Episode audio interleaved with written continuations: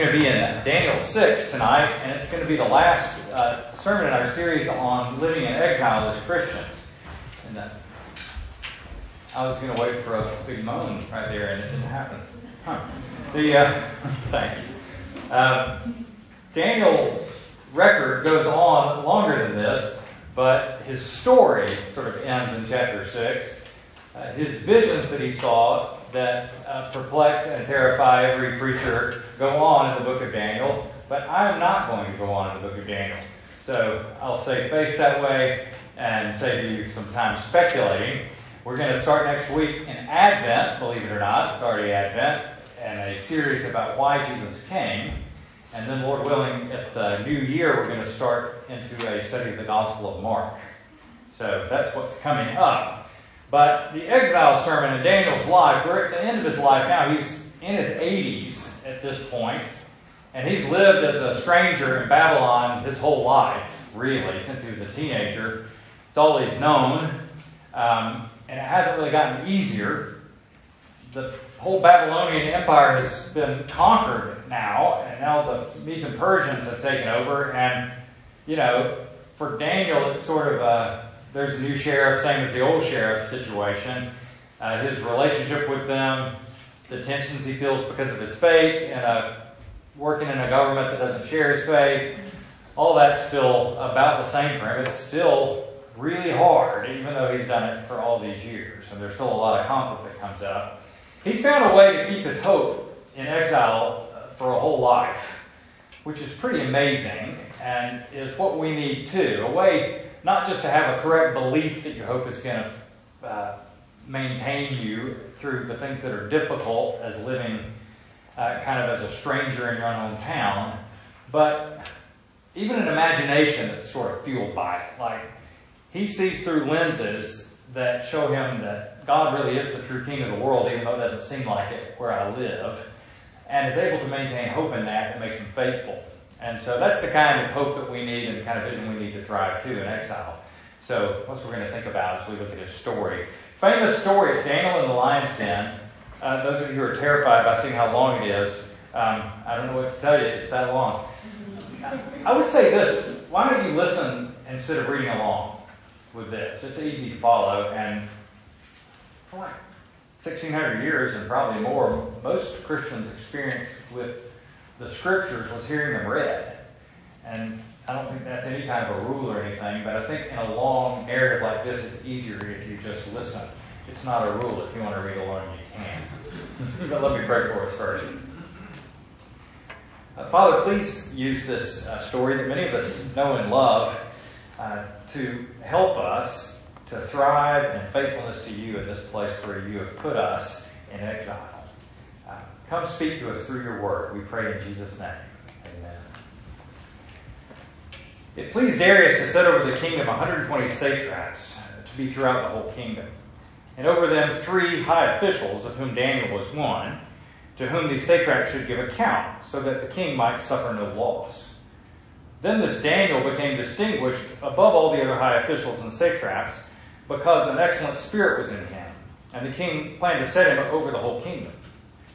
Then the high officials and satraps sought to find a ground for complaint against Daniel with regard to the kingdom, but they could find no ground for complaint or any fault, because he was faithful and no error or fault was found in him. Then these men said, We'll not find any ground for complaint against Daniel unless we find it in connection with the law of his God. Then these high officials and satraps came by agreement with the king and said to him, O King Darius, live forever. All the high officials of the kingdom, the, precept, the prefects and the satraps, the counselors and governors, or agreed that the king should establish an ordinance and enforce an injunction that whoever makes petition to any god or man for 30 days, except to you, O king, shall be cast into the den of lions. Now, O king, establish the injunction and sign the document so that it cannot be changed according to the law of the Medes and the Persians, which cannot be revoked. And therefore King Darius signed the document and injunction.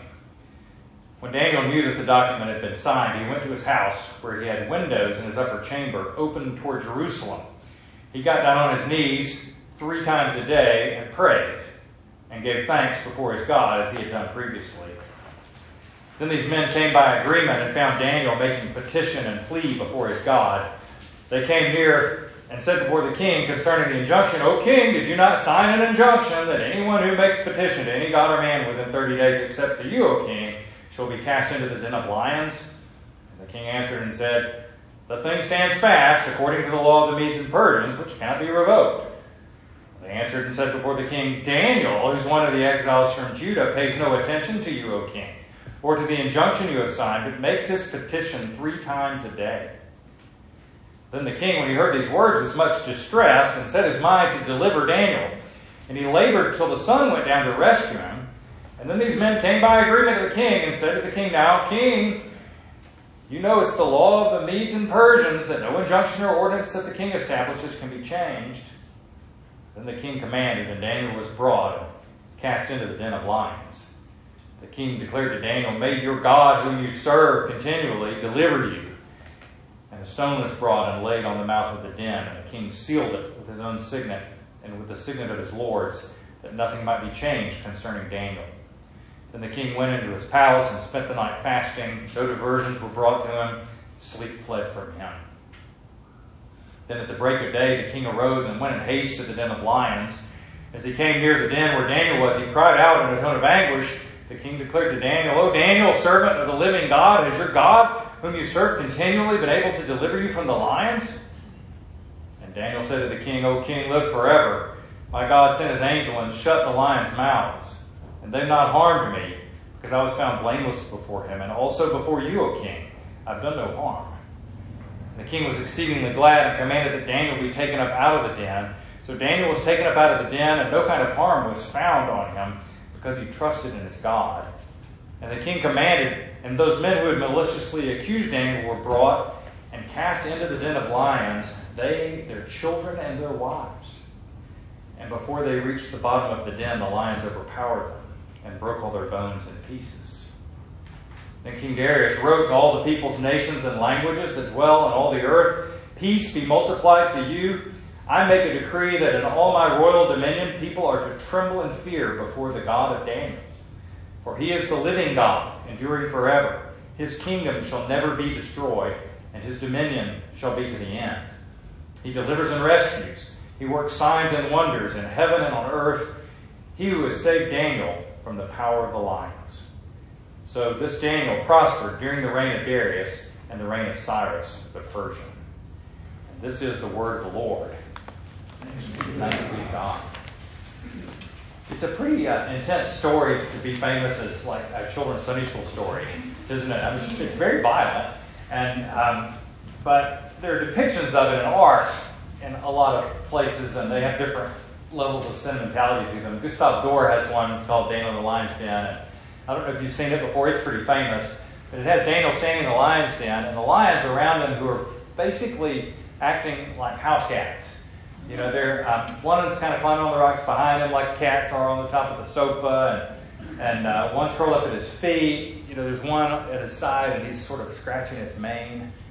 Thing, and it's a it's a bizarre scene, uh, as if lions weren't dangerous, right? Um, he's kind of at peace in the eye of the storm, as it is. Things are not okay. He's not safe there, but he is safe there because God has stopped the mouths of the lions. But they're lions and they're hungry, and it's in some ways the worst place in the world he could be. In some ways, it's the best place in the world that he could be, as God's delivering him from the lions.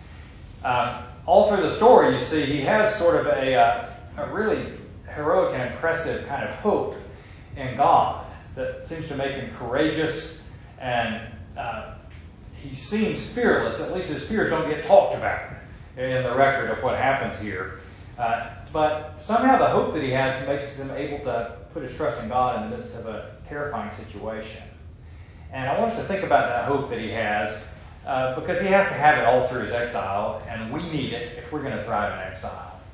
And kind of two heads under this. The first is that exile really is hard, and the second is we have a hope that really can make a difference in exile. So, first, exile is hard. Um, some some people will say, you hear here and there, that the point of the Christian faith is to make your life easier and better. And it'd be an awfully hard case to make from the Bible. that the point of Christian faith is to give you a cushy life here. I mean, the prototypical human life that we've ever seen is the life of Jesus Christ, and his life was anything but easy or without conflict and things like that. But in exile, you really you really see it more and feel it more. It seems like there's more open uh, conflict and opposition that happens for you because of your faith. Um, one is you're always having to try to handle the tensions, you know, between how much do I say and how much don't I say about my faith in the world. When I'm living with a lot of people I know don't share my convictions, um, how do I handle that? I want to be persuasive on one hand. I care about my friends enough. I want them to have my hope. But I don't want to be abrasive and obnoxious, always pitching, picking fights over the faith. And um, it's always kind of a hard road to navigate. You never know how much you're supposed to say. Daniel decided in this case to be very overt. You know, he could have closed his blinds, he could have prayed inside, and no one really would have known. Um, but he thought it was important to open the blinds and pray in a way that people could tell. Um, so the people spying on him knew that he prayed three times a day. He thought it would be over private for him in that situation to close the blinds up. Um, but he wasn't fanatical. He wasn't overly aggressive about it. Uh, he wasn't. Uh, he wasn't picketing at the king's palace saying, you know, this injunction is wrong, you know, it should be changed and things. He just he just went about his prayers. And the strangest thing to me though is he's not a cynic. I mean, he's been living with envious, manipulative, typical government people. He's been in, in public life for 60 plus years in a pagan, godless administration, both the Babylonian and the Persian, that don't respect him and don't respect his core beliefs and things. And he's watched them act like people act in public life over time. And now he's watching people who used to be Babylonian who've been brought into the Persian orbit. And now they're in public life and they hate their new overlords. And you know, they're probably behaving worse than ever now. And somehow all that, Daniel's staying somewhat faithful and not becoming cynical about his life. You know, if I was him, I'd be thinking, you know, am I really serving God here at all? And I've been here helping these administrations that I don't even like for 60 plus years. I've been helping them do things that I wish they wouldn't do. And um, I'm supposed to be here serving God because God placed me here to do His bidding. But I mean, all I can see is a couple of times uh, a king had a dream and I went and interpreted it. So that's like two days out of 60 years that I felt like maybe my job has some connection to God and what He's doing.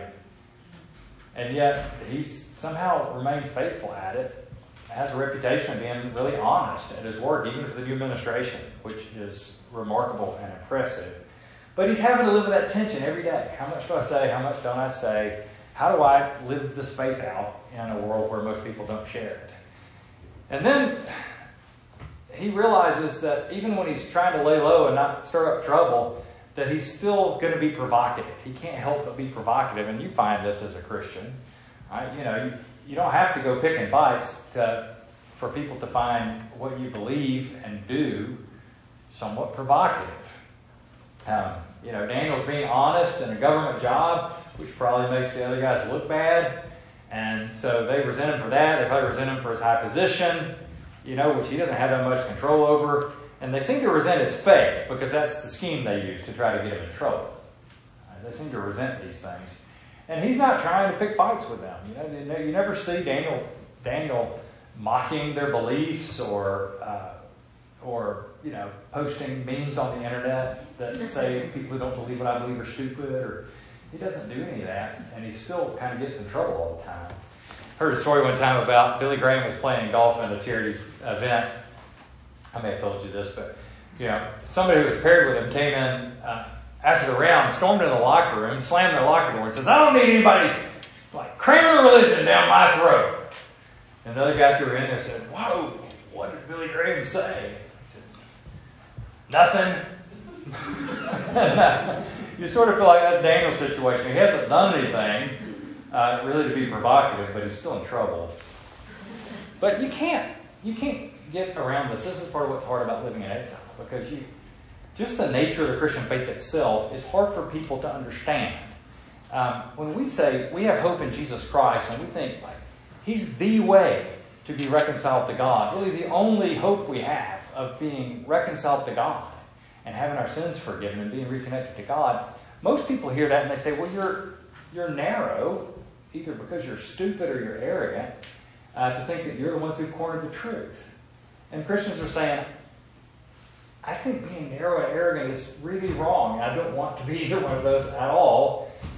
But we've been presented with Jesus Christ, who's come, who's credibly claimed to be God's own Son, uh, who's claimed that what he did to come rescue us and his death on the cross was essential for us to be reconciled to God. And for us to say, yeah, we appreciate that, but we think there are lots of other ways, and this was really superfluous. You didn't need to do all that. Um, because all these other religions are fantastic and great too, and really that was a waste of your effort. That feels arrogant to us. and so we're like, how do we hold on to this idea that we're not smarter than anybody? We're not Christians because we think Muslims are stupid, or because we think Hindus are stupid, or naturalists are stupid. We're Christians because we think Jesus rose from the dead. And it feels arrogant for us to say something other than that. We're saying we have a chance to be right with God not because we're better than anyone, we're worse than everyone. Jesus helps people who are bad. Right? So that's we're trying to say that. All anybody can hear is you're arrogant and narrow. And I don't think you're ever going to resolve that tension. Um, hopefully, your friends will see that you treat them with respect and gentleness, but that's just going to be a place where there's a provocation that you're probably not going to be able to resolve. And I'm sure there'll be others too.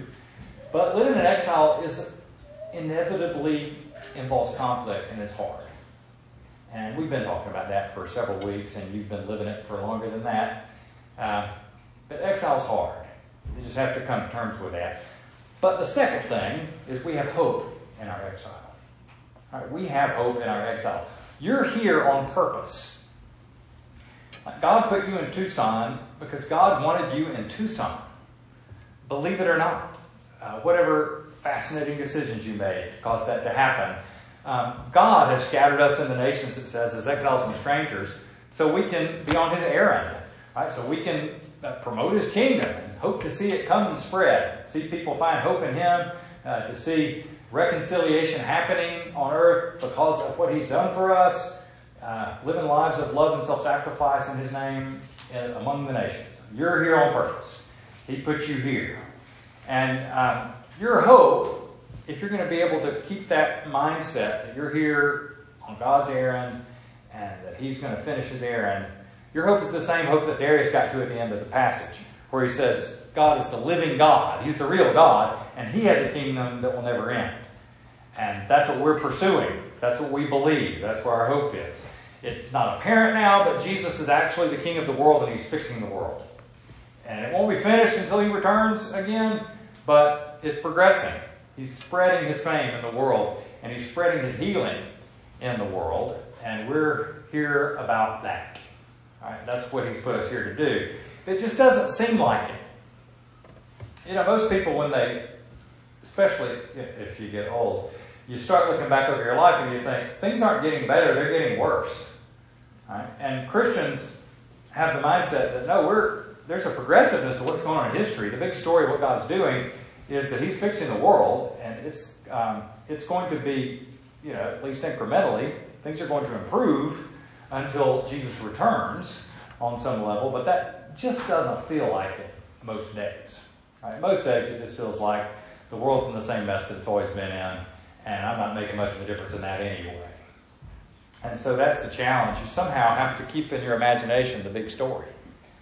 That I'm here on an errand that is Jesus' mission in the world, which is He's going to fix the world. The world rebelled against Him. We broke everything in the world through our rebellion against God, and Jesus has come to fix it all and set the world back right side up, reconcile us to God, and fix all the collateral damage of our war with Him. That's really happening. That's really the story of history. That's what Jesus is doing. But there's not much that reinforces that in your mind when you look at the news and you look at the world and you look at your job it just feels like one more mundane day after another, and there is no big story. So you have to do something to train your imagination to feel the big story. You have to connect yourself to that somehow in a way that's going to sustain you if you're going to thrive. And, uh, you know, Daniel finds some ways to do this. We get little glimpses. There, his things aren't really biblically prescribed. Like he uh, he prays toward Jerusalem. Do you pray towards Jerusalem? I'm sure you do sometimes inadvertently. but um, the Bible doesn't say you have to pray towards Jerusalem.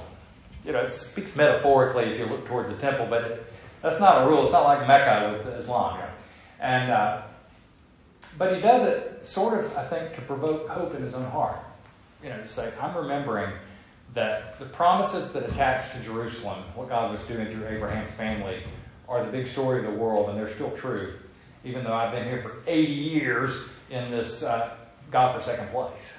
I'm remembering Jerusalem. I'm remembering my hope in the big story. And then he does, he has a, a sort of a ritual for prayer. He prays three times a day. And um, does the Bible say you have to pray three times a day?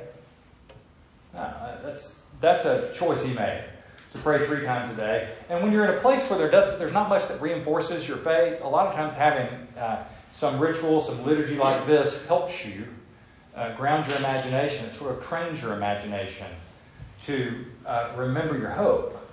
And so some of what we do at church isn't biblically prescribed that we have to do it this way, but they're habits that we use because they help us remember the big picture. The church calendar is one of those. We're not super adamant about the church calendar, but having Advent and Christmas and Lent and Easter and and Pentecost and all these things are are reminders to us that there's a bigger story in our lives than just what we see every day. And Daniel's kind of doing that. But he has to reinforce his faith without ever getting to go to an Easter service. Like he never got to go and sing about the resurrection with other Christians and uh, be super happy and cry about that. Like he never got to go to a Christmas Eve service and say that the long expected Messiah has come and we sing to celebrate that. And, uh, we have these helps in our lives that are gifts, and uh, we need them. He did what he could, uh, and he managed really well. One thing I like to do to help me is, is uh, my favorite toast is uh, next year in Jerusalem. Right? It's the Passover toast that they would say at the Passover meal. Next year in Jerusalem, and especially in exile, the Jews would say this that we want to be restored to our true home and our true hope. But we know Jerusalem, the real Jerusalem, is the one uh, that Jesus is preparing for us now. It's the new creation coming down from heaven, our real home. Uh, but to say next year in Jerusalem always reminds me um, no matter how good or bad things are now, our real hope is future. And so you can steal that without even footnoting me. Daniel also can remember miracles. I'm sure he will remember this one for a long time about the lions, which is pretty remarkable. But these miracles, where, like always in the Bible, when you have a miracle, it's an intrusion of the way things are supposed to be. Like usually we think it's an abnormality when you have a miracle. Uh, but really, all the miracles in the Bible are demonstrations of how things should be, uh, glimpses of the future. So when Daniel is with lions, that are hungry and they aren't killing him. It's an anticipation of what we know is promised in the prophet Isaiah that in the new creation, the lion will lie down with the lamb. In the new creation, lions won't want to kill us. And this is an anticipation of that. I always think of Woody Allen's line. He said, The lion will lie down with the lamb, but the lamb won't get much sleep. but the closed mouths of the lions are in anticipation of the, of the fixed world. And Daniel has that at least to go by, as well as things like the fourth man in the fire, uh, when his friends were thrown into the fire, or now this the angel of the Lord that comes to be with him when he's in the lion's den. Uh, he has these things to remember. He also knows uh, the vision that he has that's list, that is described in chapter 7 of Daniel, the vision of the Son of Man. He says, has a vision of one like, like a son of man who comes to the Ancient of Days and is given a kingdom that will last forever and authority over all the kings of the earth. And then we know when Jesus came, and we'll see this a lot in the Gospel of Mark, his favorite term for himself was the Son of Man. I'm the Son of Man who's come as the true King of the world uh, to reestablish the world in peace. And um, so Daniel has these glimpses, at least, of things that we get to see more uh, fully. But they create lenses for him to look at the world. So he doesn't just see corrupt administration around him and uh, corrupt bureaucracy around him. He sees the big picture of what God's doing in the world and uh, is able to live with hope as an exile because of that. Sam and Frodo got back to the Shire after their quest, but they were different. They weren't, they weren't like they used to be. They're back home. The Shire is where they're from, but they don't quite fit there anymore. I mean, on one hand, they see they're, they're way less afraid and worried about the little petty things that scare everybody else in the Shire. And that's kind of a help to the Shire to have them be there and to be brave. Um, but they also laugh too loud and they sing weird songs now and they tell stories about things that are different. And that is troubling to people, of course. They've got a vision of this better country beyond the Western Sea, and they keep talking about it.